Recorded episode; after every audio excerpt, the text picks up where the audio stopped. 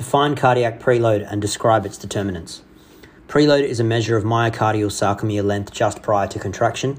It cannot be measured, so we use surrogates like left ventricular end diastolic volume or end diastolic pressure, although this will vary with compliance. Its relation to stroke volume is that stroke volume is left ventricular end diastolic volume minus left ventricular end systolic volume, and an increased left ventricular end diastolic volume will increase the stroke volume up to a sarcomere length of 2.2 micrometers due to optimal actin myosin overlap and a greater myofilament sensitivity to calcium. And beyond this, it'll decrease. Uh, this is described as the Frank Starling mechanism.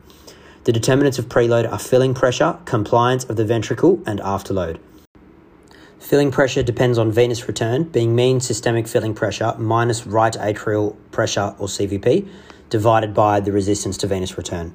Mean systemic filling pressure is increased by total blood volume or by venomotor tone, and resistance to venous return can be increased with pneumoperitoneum, for example. Venous valves, the skeletal muscle pump, and respiratory pump all increase venous return, so will increase preload.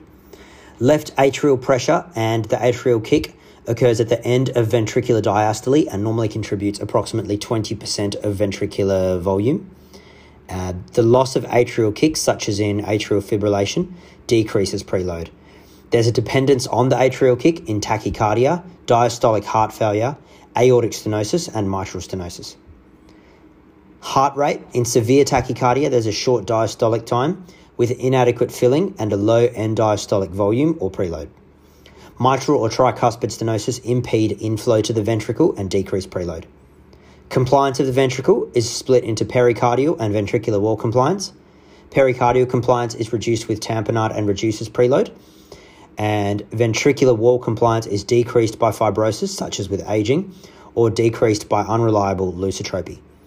Afterload, an increased afterload of the left ventricle reduces the stroke volume, so increases the end systolic and end diastolic volumes, so increases preload and increased afterload of the right ventricle, such as with PEEP or IPPV or pulmonary hypertension, causes bulging of the interventricular septum, so will cause a reduced preload.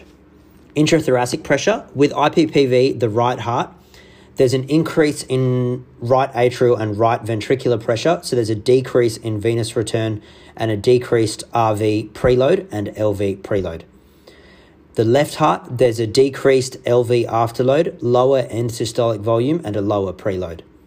In spontaneous ventilation, the right heart has a decreased right atrial and right ventricular pressure, an increased venous return, and RV preload and LV preload. And the left heart has an increase in LV afterload with a higher end systolic volume, so a higher preload.